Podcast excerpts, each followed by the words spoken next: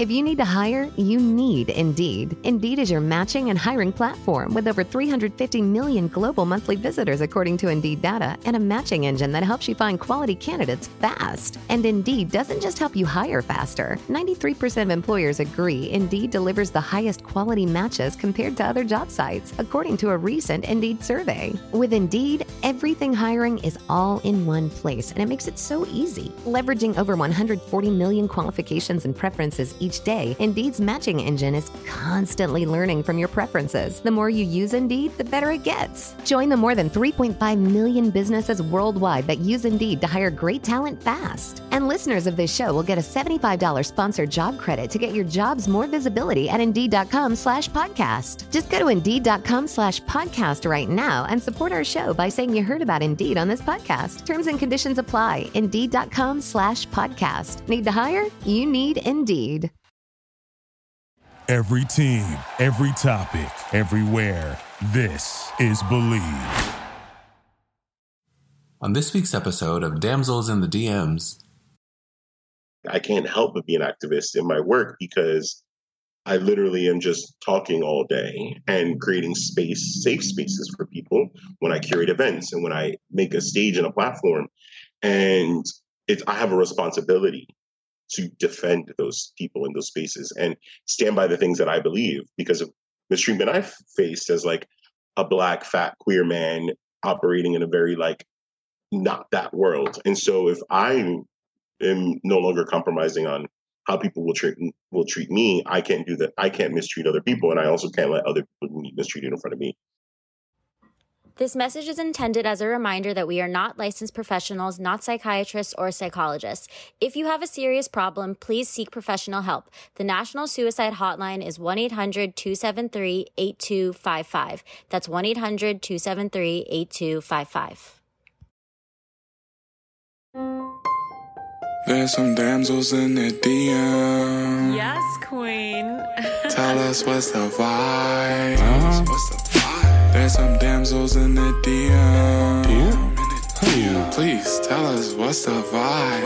DMs, DMs. Yeah, we see them. Yeah, we read them. DMs, DMs. We don't need them. We just leave them. Please. Yeah. It's going down in the DMs.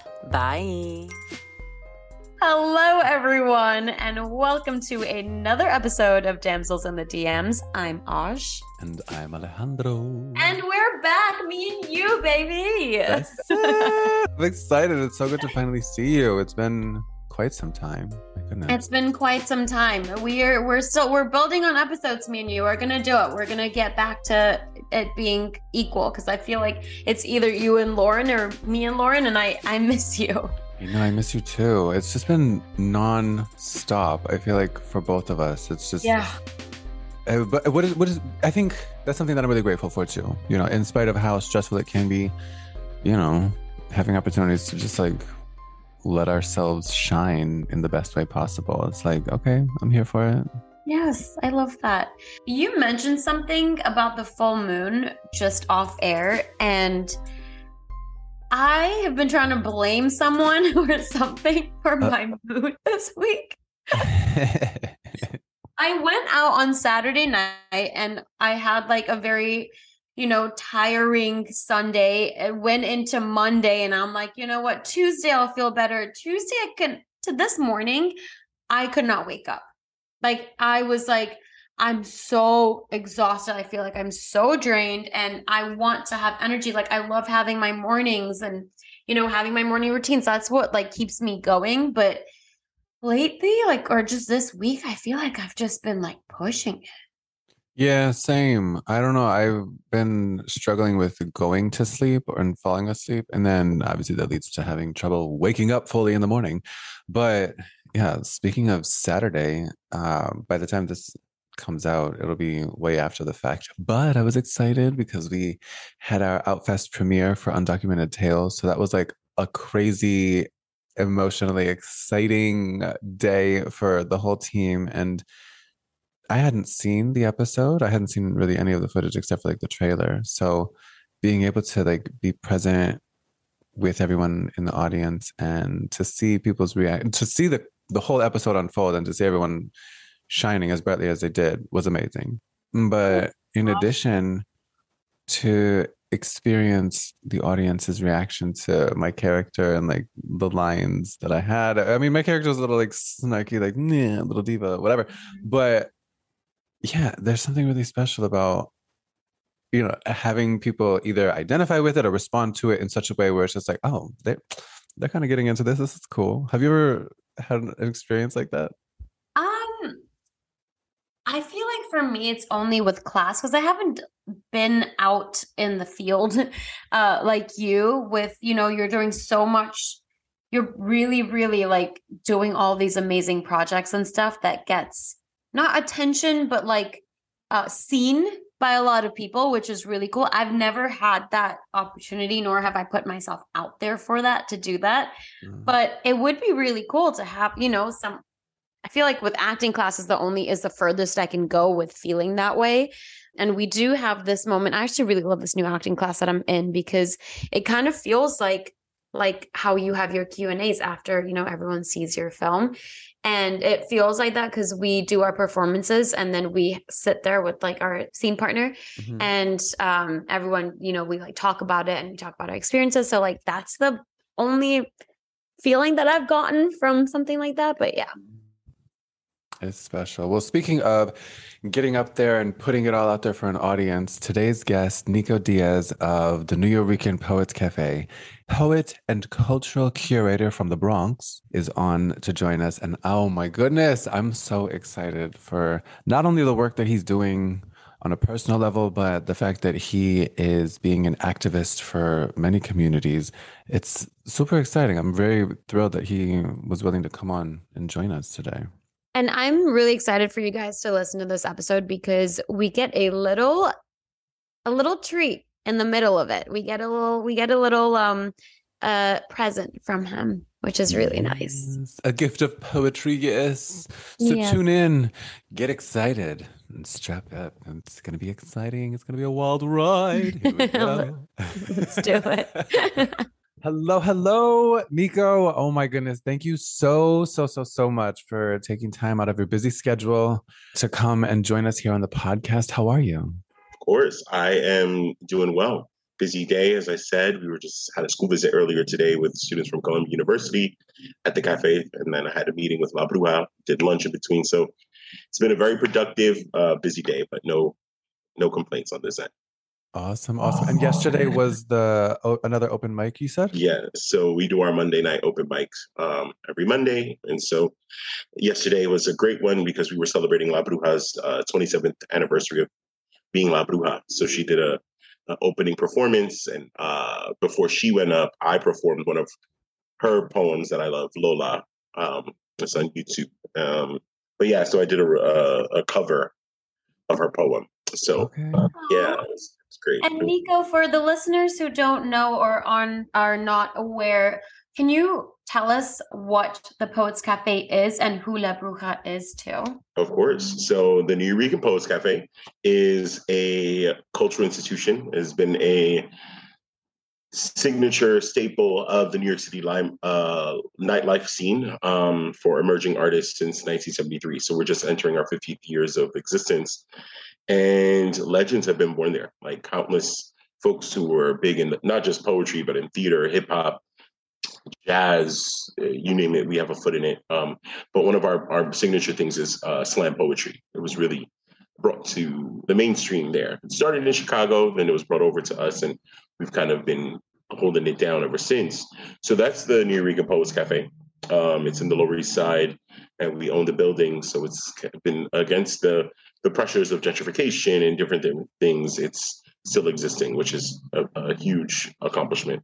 Um, and then La Bruja is my boss, the executive director of the cafe, New Nuyorican poet. She's been in the game for over you know 30 years, but 27 as La Bruja, and she was appointed to executive director last February. And so I'm her uh, chief of staff. So, and it's crazy our work together, how we first interacted was, you know, the, kind of the school visit that I did today for Columbia University students. She did a school visit to my high school when I was 15 in East Carolina. So she was the whole reason that I got put onto spoken word in the first place. And uh, been a fan ever since. And then you know, I was a closet poet for a long time and then didn't start performing in earnest till last year. And so as she became executive director, I started performing at the cafe, kind of full circle moments. And then she hired me this last October to to support her um, and the and the work. So yeah, that's a little bit about Nuyorican and uh, La Bruja. Well, congrats for being hired as chief of staff. That's a huge accomplishment, especially for someone who for to work for someone who's so like an icon, I would say, at the Poets Cafe, right? And for being involved for that long, like that is a feat. Can you tell us a bit about yourself, where you're from? And then I know that you said that you were introduced to the Poets Cafe and to, uh, to her when you were in high school. So your relationship with like writing and poetry, um, just all of all of the good stuff. Take us back. Yeah, well, I'm Sagittarius. uh, cool. so yeah, no. Um, so uh, a little bit about me. So I'm New Yorker. So my uh, parents were both born in New York, but on my on my mom's side, my grandmother was born here, so even farther back. And then my dad, his mom came from Puerto Rico. So, but they grew up both in Spanish Harlem, and then met, and then had a family. And so I'm the first from their marriage. And so I come from a Nuyorican background myself, but grew up between the Bronx and East Harlem. So I rep both and still live in the Bronx today, not even like a mile away from where my mom lives. And but I was the first person in my family to go away to college. So I went to Cornell University in upstate New York and was kind of like the proverbial speck in the grits, like a person of color in a majority white institution. But coming from a low income background, a predominantly Latino community, it, there was a culture shock but I also had very clear eyes on the prize of like what I was set to do there. And so I ended up really, you know, finding the English major and Latino studies minor as like a safe space for me academically. So I've always loved writing and, and literature. And that goes back to my days in third grade when I wrote my first poem and inspired by an Edgar Allan Poe piece. And so from there, I always knew I loved literature and poetry. But, you know, coming from a first gen family, you know, they're like, oh, you should be a doctor. Like, do that. So I was pre med originally, but then that quickly changed. And I ended up working in education uh, for 10 years after graduating college. So that took me to Miami, it took me to Boston, finally back to New York. And then pandemic hit, and I was, you know, making six figures working at a high performing charter network in New York City. And all of a sudden, that was gone. And so mm-hmm. I was went from literally, you know, being very comfortable with the title, the salary, all this kind of stuff, to like being on the phone every day in the summer of 2020, like calling unemployment, like, where's my money? I need to, you know, stress. And so in that kind of like rug being pulled from under me, I found like, yo, poetry again. And it was just a mental health practice to help me get, get through anxiety and depression during the pandemic. But then it really became like, who am I when I'm stripped of everything? It's like, I'm an artist, I'm a poet. And so started writing again, performing, even though I have terrible stage fright, like I overcame all that. So now like doing the thing, um, curating events in the Bronx, working at the cafe and stuff. Good on you. Thank you. Public speaking for me is like the scariest thing too. So really good on you for, you know, for getting up there and and yeah. love into whoever's listening. Yeah, well, I love. Sure. I truly believe in jumping into situations that make us feel uncomfortable because I feel like mm. there's always something that we can learn, either about the experience, about ourselves, and I'm also curious in what ways have you been surprised by your own ability to get up on stage, or um, even feedback from people who are in attendance? Yeah, I, uh, I had a conversation with one of the students from Columbia today, and you know, a lot of my journey, even before like being an artist and poet, like a lot of my journey, it was healing the wounds that I had from childhood and the ways it manifested into unhealthy relationships that I had with friends, family, romantic partners, and a lot of the people pleasing that I needed to do, and losing that to just embrace my truth as uncomfortable as that is for anyone and not settling for anything anymore. And so I told her, I was like, the greatest thing you can do in your life is surprise yourself. Isn't it a joy every single time you like, I didn't know I was capable of that, but wow, I did that. You know, as um, it's it's thrilling. It's the it's the the most fun you'll ever have is with yourself and surprising yourself. So the biggest thing that I've I've been surprised by is just like my boldness. I think I would say is like I'm a I have a pretty you know spicy sense of humor, and I like a lot of my earlier poetry when I started was like heartbreak and like depressing, and then like there's still some there's still a lot of that, but I, I like to take risks now because as, as a queer poet, I'm all about like talking about subversive topics and I'm a subvert like my identity is inherently subversive. So in my poetry, I always sprinkle that in. And one of the the spiciest poems that I have is called True Intimacy, in which like for a large part of the poem, like I'm simulating like dirty talk while I'm having sex. Okay. And I've done this at uh, erotic open mics in the Bronx. That was the first time I did it. I wrote it on the ride there. I was like, oh, I need an erotic poem. I don't really write that naturally, that kind of poetry. So I did that. And the reaction was great. And now I perform that piece regularly and it always gets a lot of cool hits. And for me, it's important to say that poem out loud because I hear so much, you know, like erotic poetry is very commonplace with, with straight poets. It's like, oh, I mean, you know, like, and you kind of hear the same things, but like queer poets, there isn't always that space for that. And I'm like, I'm a very, you know, sexual person and I feel very comfortable and sex positive about anybody engaging in anything that gives them pleasure. So why not? Let me try it out. So yeah, that was probably the most surprising poem that I've I've written and performed. And it was like you said, like uncomfortable.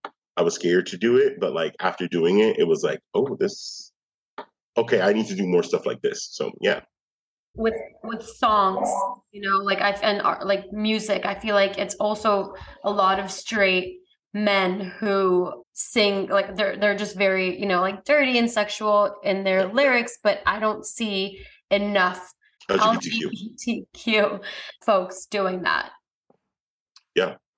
And you know even even like women female artists like WAP like WAP was so scandalous because it was like a woman two women like talking about like you know the, the, how good it is. And when that when it made those waves it like really challenged like what was appropriate for hip hop or rap or main or pop music and and really challenging those dynamics and and making commonplace taboo or like fringe conversations. It's like why are those on the margin? So yeah but I do remember a time when Lil Kim, Foxy Brown, Shawnna, Trina, they were also on the radio waves doing similar things. So, you know, although it's not completely new, it is nice to see that there are still efforts being made for important voices to be shared about intimate and sexual experiences that might be had. Yeah, oh, no, it's it's like it's important to like take for those conversations to take center stage. Mm. It's like why are like I don't know like there are so many like Lil Nas X is like the one mainstream queer rapper, but there's probably there's a lot more that came before him and True. more that will come after. And so, how are we having conversations about you know men on man love or women on women love and, and the intimacy and, and making that okay because you know, uh, when I think about my own coming out story and like the struggles that I have when it comes to connecting, not just sexually, but like intimately with a, uh, emotionally with a with a, a, a man, it's hard to like surrender and do that. And there's a lot of shame growing up, like with a, in a Latino household, very like Catholic influence. There's just like a lot of like, this still feels wrong. Yeah. And overcoming that to like be like, no, I deserve to feel beheld. I deserve to be little spoon, you know, like yeah. there's okay. It's okay to want that, you know? So yeah. Absolutely. I mean, you're in such a unique position of empowering not only yourself, but others. Do you see yourself as a community advocate? Yes. And uh, I. You seemed apprehensive. Yeah, I was. Uh, because when I was in college, I don't think advocate is the word. I think mm. activist uh, is sort of where I feel more comfortable um, now. And I didn't always feel that way because in college, there was like, there was like a, a like a, a, a scary word, taboo. Like it was like, if you're an activist, you're going to get kicked off campus and you're not going to get your degree. And like, I didn't have that luxury to risk it. So I felt very like, I'm not an activist but like I'm going to be a student leader and like work with administration to make policy changes and do all that kind of stuff. But now, like I can't help but be an activist in my work because I literally am just talking all day and creating space, safe spaces for people when I curate events and when I make a stage and a platform. And it's I have a responsibility to defend those people in those spaces and stand by the things that I believe because of mistreatment I've faced as like a black fat queer man operating in a very like not that world. And so if I am no longer compromising on how people will treat will treat me, I can't do that. I can't mistreat other people, and I also can't let other people be mistreated in front of me. So mm-hmm. that makes me an mm-hmm. activist because a lot of my work is about creating spaces where spaces don't exist, about pushing conversation, pushing individuals, and everything that I do. Like as simple as like painting my nails, like that is an act of you know revolution in a lot of ways, and it people are like, oh my god, I love your nails and whatever, but how many other people who don't love my nails or don't say that. So definitely, I feel like uh, it's so important for me to um, to be an activist for all the things that I care about and for the, all the people who don't have the skill that I have, right, with communicating, with the the skills that I have professionally from, you know, navigating these halls of power and figuring it out and being able to do that. And like, I'm like, who who better than me to defend those folks? Who is the Nuyorican Poets Cafe for? oh man, I like to say like the freaks, geeks, people of the street. You know, it's like, uh, you know, from its inception, you know, uh, most a lot of our founders were queer, queer men uh, of the Nuyorican uh, experience, and so with that, like right, like it's inherently queer. It's inherently founded for people of color. I, I think first and foremost, but really, like you know, there's also a lot of opportunity for women to have a space in it, like white women through the, the connections with feminism. So like I feel like the Nuyorican Poets Cafe is anybody who is trying to do the work personally, politically, to challenge a lot of the mores and systems of oppression that exists through performance. And um, it's primarily performance because we have the stage. It's always been about poetry being spoken out loud and not just written in a in a book or in text because while that's important and there's a huge impact there a lot of what publishing companies promote is like you have to fit a certain archetype or your poetry needs to look a particular way and it's not accessible to everyone and inherently the english language is oppressive and and and like what's so great about Nuyorican poetry is that it's bilingual so much of and flows back and forth between Spanish and English. And so, yeah, that's uh, I would say that's who the cafe's for. Okay, so I'm gonna be in New York in June for like 10 days, and I really want to come as an audience member. How like is it is it a membership community like you know like there like or is it open how do you get tickets like i, I yeah. Actually really want to know. Well, you can follow us on Instagram at Nuyorican Poets Cafe. Um, and then on our link tree, you can get linked to our events calendar. From okay. there, you can click whatever event you want. And we do events Monday, Wednesdays, and Fridays every week. And then there's sometimes special events that happen on Tuesdays and Thursdays and Saturdays as well. Um, and Sundays. So it like just yeah, check the events calendar. You can buy tickets. Um, you know, our most expensive event is our Friday night slam, which sells out every single week. And those are our champions from other slams. So it's like the creme de la creme of like poets. And it's always a beautiful experience, always, always really fun. Uh, hosted by Jack Poetic. So yeah. So I want to go yeah. back to La Bruja, Caridad de la Luz. And it sounds like you've had so much time to work so closely with her. And I'm just curious, what do you think are some important lessons that you've learned from your relationship with her or seeing her shine or working with her? The fact that, you know, I get to work with my hero and mentor and every single day and like as closely as we work and and and doing the amazing things that we've been able to do in spite of the obstacles that we've had to face. It's been, you know, uh, the Nuyorican Poets Cafe is a 50 year old institution, but doesn't have a 50 year old infrastructure. Mm-hmm. There's just a lot of things that we're just like reinventing the wheel with, particularly post pandemic, that we're like just learning on the job and combating a pretty, you know, machismo culture that has existed yeah. uh, by extension yeah. of being Nuyorican and a lot of those factors. And so to have a woman of color at the helm with a, a queer man as her chief of staff, we're like really dealing with a lot of obstacles just culturally and fundamentally. And every day though, like her work ethic is just incredible. Like she never gives up. She's always on it, very much cares, takes takes this work very seriously and um has a clear sense of her purpose and sort of like her morals and I've never met a person who's just like so as at the same person that she is on stage is the same person she is when she gets steps off stage.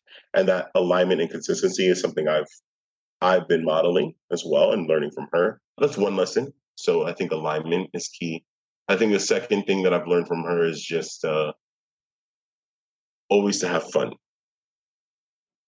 And particularly like uh, you know, like I get stage fright, and she goes up there and she's just natural, you know, mm-hmm. like easy breezy, beautiful cover girl, and I'm like, you know, like holding the mic and really thinking about my next thing, whatever. Mm-hmm. And she's like, if you're not having fun, you're not doing it right. And so I think that is one piece of it, but also like even when you know this, when we do mm-hmm. stool visits or we have students, like I learned how to teach a particular way that was very regimented and organized and poetry should not look like that, right? If you want poetry, poets to flourish, creativity to like, you need to like go with the flow a little bit more. So, yeah, I would say like alignment, have fun with it, and the third, uh, not compromising either.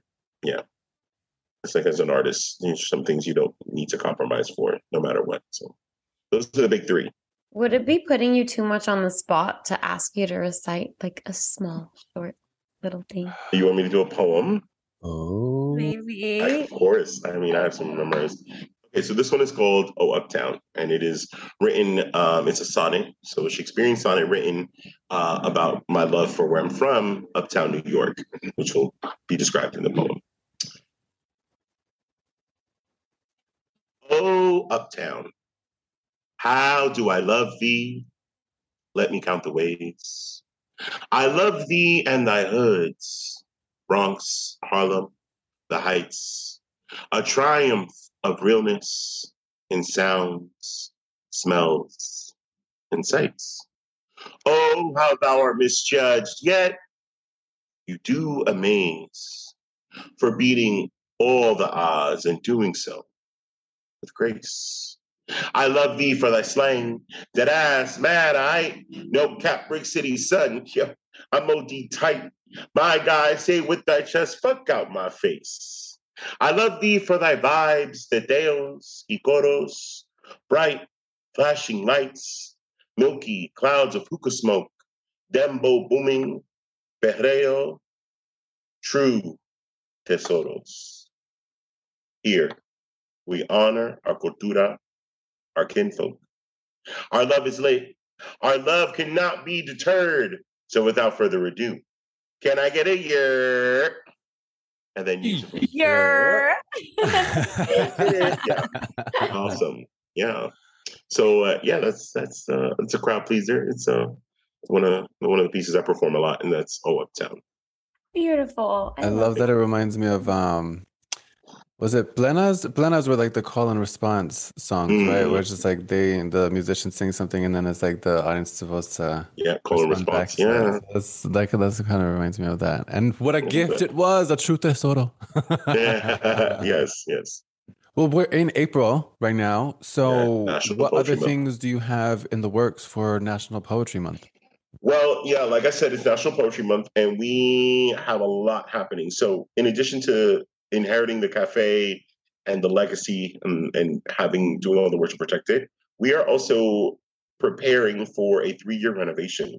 We got a twenty-four million dollar grant from New York City, and the entire building is getting renovated. So we're going to have theater, two theaters, elevator, four floors. It's going to be amazing. Oh my god. Um, and so we're preparing for that for the end of this year, anywhere from September to January. So as we prepare for that, I'm like, okay, we got to maximize what we're doing here at the cafe. So for National Poetry Month, we're increasing our programming, we're doubling it up. So we're adding a program Monday, Wednesday, and Friday every single day. So basically giving more people opportunities to have a stage and a place to call their own. Um, so that's happening for National Poetry Month.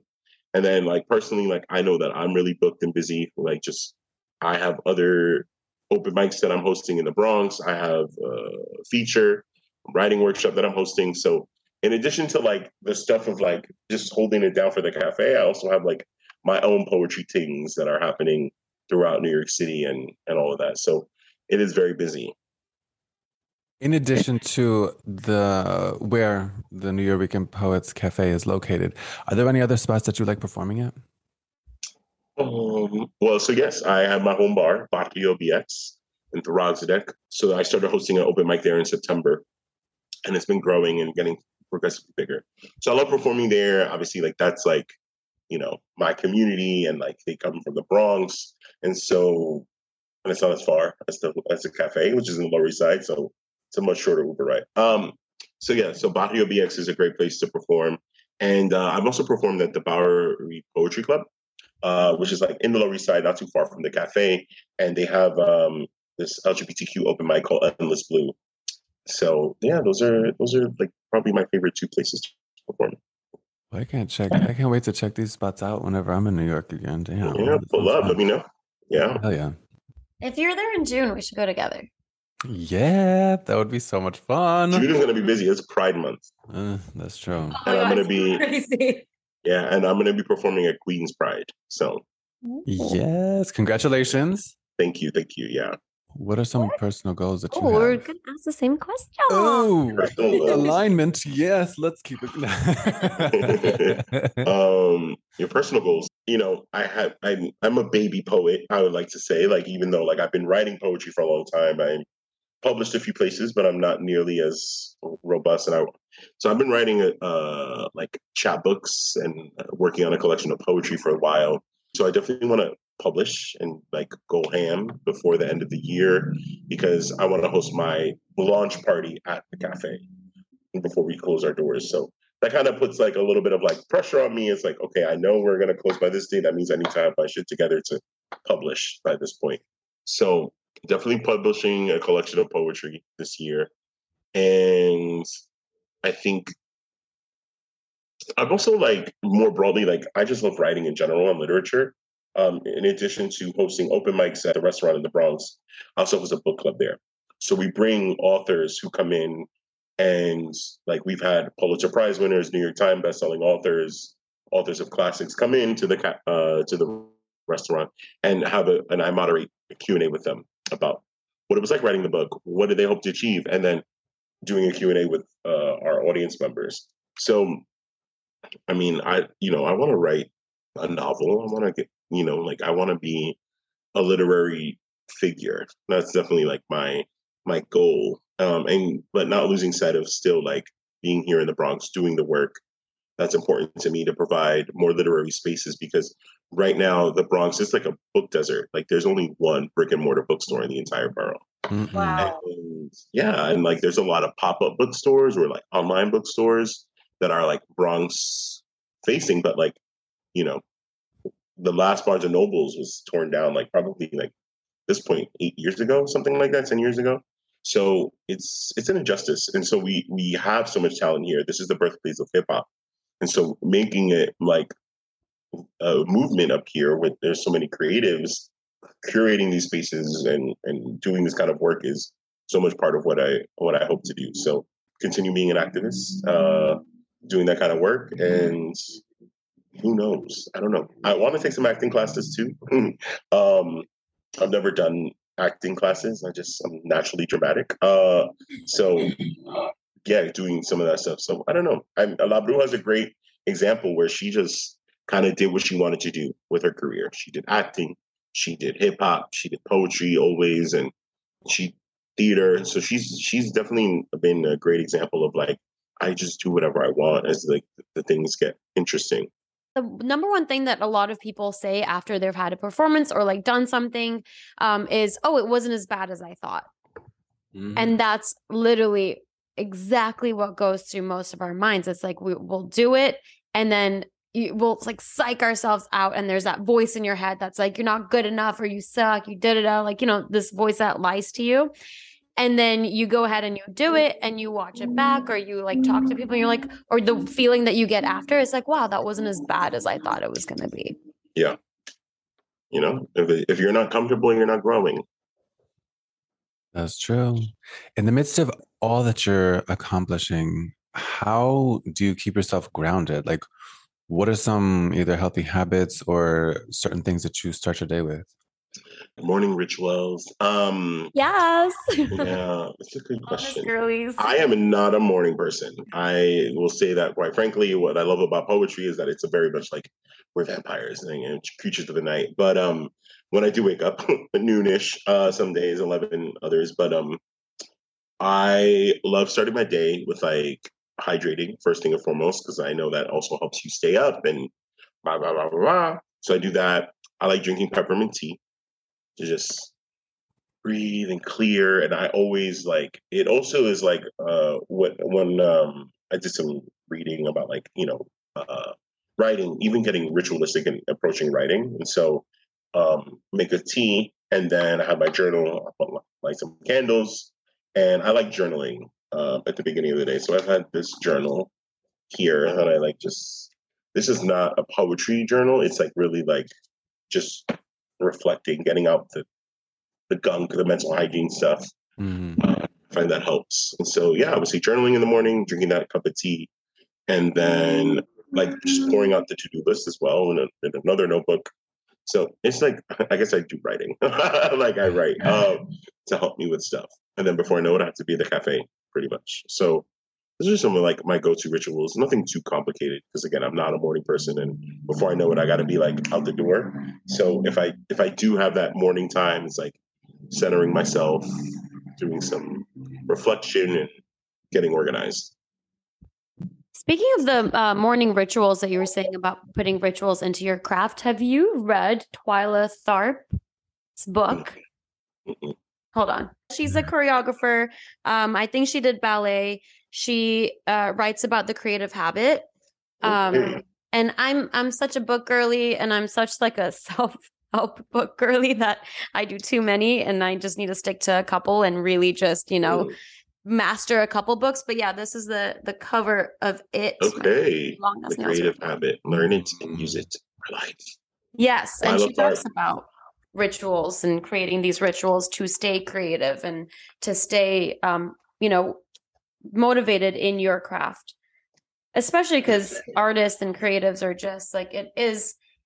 We go through a lot. We really do, and it's you know we we come from all different backgrounds. We have different experiences, and we feel a lot. I feel like more than uh, the general population um or we have to like maybe not that's not really a good sentence but we express our feelings a lot more and we show it in our art and we are like entertaining our feelings for everyone else to see Mhm. um so i think it's really good for us to like put our mental health first and like really do little things like you said like one or two things in the morning that's all you really need even just one thing like your peppermint tea like that gets you you know like being your best self in the morning or literally helps you stay a little bit grounded Yeah, very grounded. I mean, I love my peppermint tea. I I used to not be a tea, a tea drinker before the pandemic, but obviously that needed to change, and I started doing it. And what I found was just like having that little moment of like, I need the the time that it takes is always going to be the time that it takes to heat this water. The time that it takes for my tea to steep is going to be the time that it takes. And there's something I don't know, like meditative about that. And also, I'm engaging in a process that humans have been doing for a long time. People have been making tea forever. And I'm sitting in the same six minute window that every other person who's made a cup of tea has. And there's something like oddly comforting about that. Like this cup of tea, th- th- this process has not changed very much since the beginning of time. So, collective unconscious, I don't know, like I, I think tea is a fascinating drink. I love tea now. I didn't always, but now. That's so cool. I like the way you describe that. That's really interesting. Because yeah, it is the same amount of time for everybody to heat up the water and just keep it moving. And you can put your tea in longer, you know, but recommended is like, you know, six minutes. That's it, you know? You know, I love it. On a more lighthearted note, tell us what is the funniest or wildest, most intriguing, or most inspirational DM that you've ever received? Actually, I'll just pull it up. Oh, yes. Okay. Mm. Pull it up. We like we like primary sources here. Yeah, uh, it was really interesting. Business stuff. Uh, I had to translate it um, because I uh, I booked an artist for my my open mic on the twelfth. Uh, I like having like live art there just to give people like something else to do. It's a creative space. Why not give an opportunity? So um, he sent me. I was featured in Time Out magazine as like you know iconic New Yorkers sh- saying what it takes to be a New Yorker. And Oh, yeah. I posted it, but he just found the post and sent it to me. And I was like, "Oh yeah, that's me." And then he wrote, "Te estamos dando seguimiento," and that means like we're watching you, we're following you. Like, you know, like there's like a sort of like people in my corner, and um, so that was like in person. That was like the most intriguing DM. But like I've had another like a lot of random conversations of people be like, "Yo, I've seen what you've been doing. Like, the world is your oyster. Keep it up. Like we we believe in you."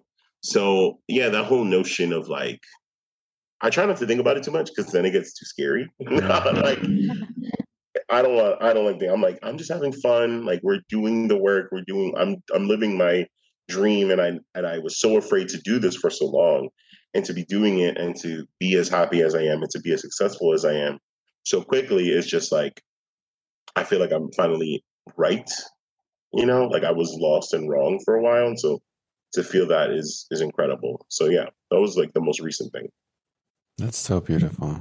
That's so beautiful. And it has to be motivating and inspiring to just keep doing all that you're doing.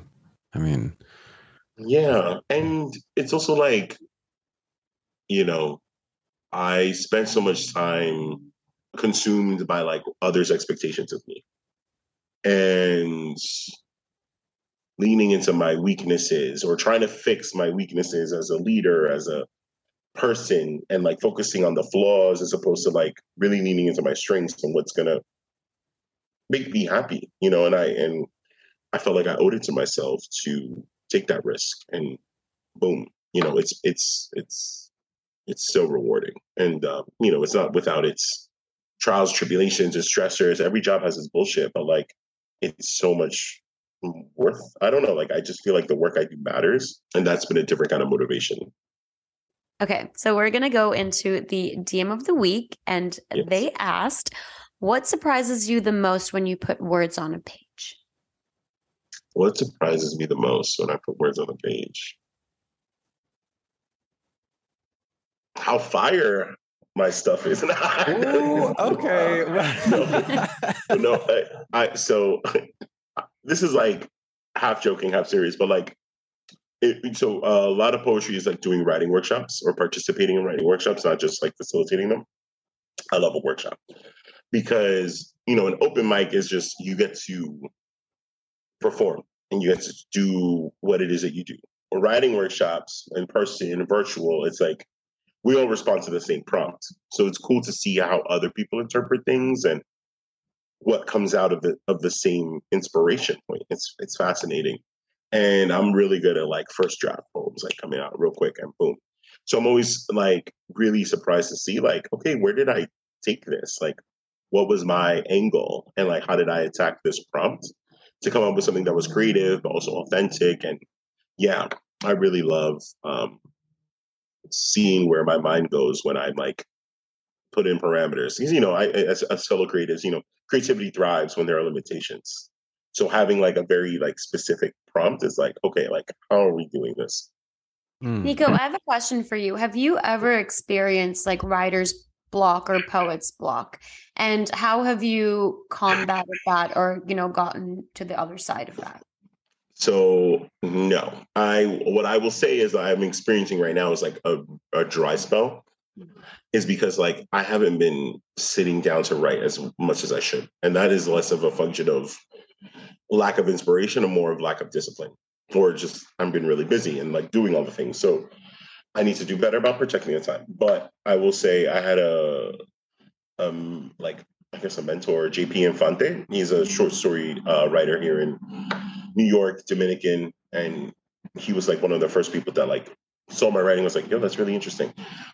He said that like normally if there's writer's block, it means that you're not digging deep enough. If you really dig deep and really think about who you are, the things you've been through, and like often the places that we want to run away from are the, the places we should go first. And so there's always more exploring to do, whether it's your childhood relationship with your parents, your identity, where you are now, reflecting on on different things. Like I really am not like, you know, knock on wood, like I haven't experienced writer's block where it's like it's like there's always something. And and also like doing like these writing workshops is so key. Like I think having somebody else facilitate the, the writing experience and trusting them to take me on the road and see what stuff I come up with. Um, so yeah, I, I don't know. No, that's cool. That is, it's actually, you're blessed to be able to, you know, do what you love and also not like words just flow to you, which is really cool to have that talent, say that skill. Oh, Nicco, you have been such a gift. Oh my goodness. Thank you so much again for taking the time out of your busy schedule during National Poetry Month to come and talk to us here on the podcast. But before we let you go, please tell us and our listeners where we can find you, how we can keep up with Nuyorican Poets Cafe, and anything else that you want to tell us about. Also, keep in mind, whenever you're ready with your book, come back and visit us because we want to hear more about that too. But yeah, go on. Sorry. no pressure. No pressure, Alejandro. Um, no, I, I, did it to myself. I shouldn't have said it if I didn't want people to know. um, right? No, uh, yeah, this is this is what this is what happens with artists. You, you, I say it to the world, and now like there's expectation, and now I mm-hmm. I can't buckle under pressure. Um, but we'll do it. No, thank you so much, first of all, for having me. This has been a pleasure. Like I said, I love talking and engaging, and you all have been uh, amazing. Uh, so I appreciate you. So if you all are interested in keeping up with the things that I have going on, either in my own artistry or through the work I do at the cafe, you can follow me at Nicco Diaz, N I C C O D I A Z dot N Y C on IG. And then you can also follow me, uh, the cafe at New Nuyorican Poets Cafe and U Y O R I C A N Poets Cafe. So yeah, that's uh that's us. And like, yo, we just got a lot of amazing things happening. And it's just gonna get more and more and bigger and bigger. Like as you know, like we just we really have our eye on the prize. And I think poetry is really having a moment right now because post pandemic, like I think people realize like how uncentered they were. Mm-hmm. And mental health was in an all time decline. And with therapy mental health support not being as accessible as it could be, poetry provides an opportunity to have a community and provide healing space where it's not where it's cheap and inaccessible. So either it's people speaking their truth or hearing something that is a truth they didn't even consider. I think poetry is really like optimal for that. So I'm excited for what we have planned and bring poetry to the masses. well, thank you so much again. And until next time, we will see you soon. Well, you guys, this was an incredible episode. I know that uh, me and Alejandro both had an amazing opportunity to talk to Nicco. Let us know your thoughts, please, as always, because we are looking to hear from you. We love your DMs that you send us because that's a way for you to even connect with the guest, which is really cool and a really cool way for you guys to connect and um, be a part of the show because you guys are a part of our family. So thank you for sending those DMs and please keep keep on sending. Yeah, those DMs help us identify who we can reach out to for new conversations and to understand what you want to continue learning about or growing within. So DMs are open, our letters are we're always accepting letters, we're always accepting voicemails or anything that you want that's gonna clue us into to how we can help you grow in either your daily practices, your morning routines, healthy habits, and just making a positive impact in this beautiful thing called life. and please rate and review, subscribe, do all oh, the things you gotta do um, mm-hmm. to let us know how we're doing. Because It's, it's important to us too. All right. So it's been another episode of Damsels in the DMs. Until next time. It's going down in the DMs. Bye. Bye. DMs, DMs, we don't need them. We just leave them. Please. Yeah. It's going down in the DMs. Bye. Thank you for listening to Bleav. You can show support to your host by subscribing to the show and giving us a five star rating on your preferred platform. Check us out at Bleav.com and search for B L E A V on YouTube.